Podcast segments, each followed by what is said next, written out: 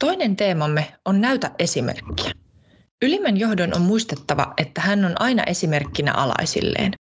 Oma käytös merkitsee enemmän kuin sanat. Turvallisuuden johtamiseen pätevät lopulta samat asiat kuin muuhunkin johtamiseen. Hyviä keinoja osoittaa sitoutumistaan turvallisuuteen on turvallisuusvarusteiden ylläpitäminen työmailla vieraillessa sekä turvallisuushavaintojen tekeminen ja niihin puuttuminen. Toinen kysymyksemme onkin, että miten mielestäsi toimii esimerkillinen johtaja turvallisessa työssä?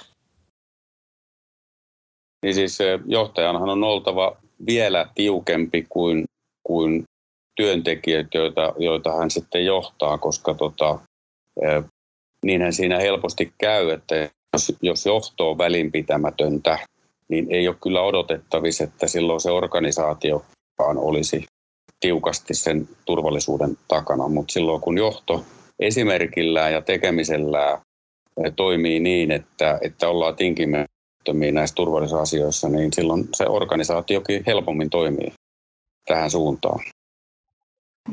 No varmaan se oma asen, asenne jo heijastuu ihan siitä, että sulla on nyt omat varusteet ensinnäkin kunnossa, kun sä liikut siellä työmaalla ja, ja, ja sitten työmaakäynneillä, niin niin aina sitä, kun tulee ulkopuolinen työmaalle, niin se katsoo vähän eri silmin. silmin. Ne, jotka päivittäin siellä pyörii, niin ne vähän voi sokeutua joillekin asioille. asioille niin, niin jos, jos siellä sitten havaitsee itse jotain, jotain puutteita kaiteissa, aukkosuojauksissa, missä vaan, niin heti, heti mainitsee siitä ja kiinnittää siihen huomioon. huomioon niin se Se on sitä sitten havainnointia myöskin. No varmaan itse esimerkkinä.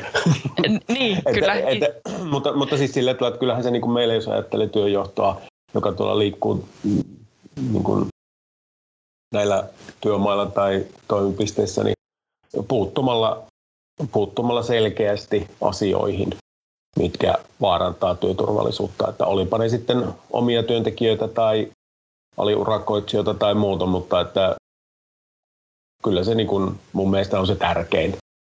No ihan jo lähtökohtana tietysti se, että, että tekee niin kuin ohjeistaa, eli käyttää myös turvavarusteita pilkulleen niin kuin on ohjeistettu. Joo. Työmaalla.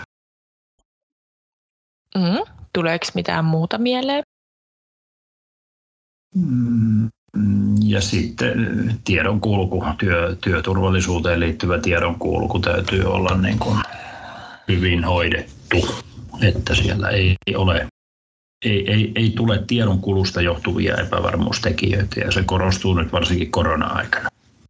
Tämä podcast on osa Safe, Skilled and Productive Construction Site SafeCon-hanketta.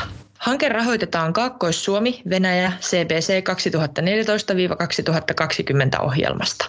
Ohjelmaa rahoittavat Euroopan unioni, Venäjän federaatio ja Suomen tasavalta.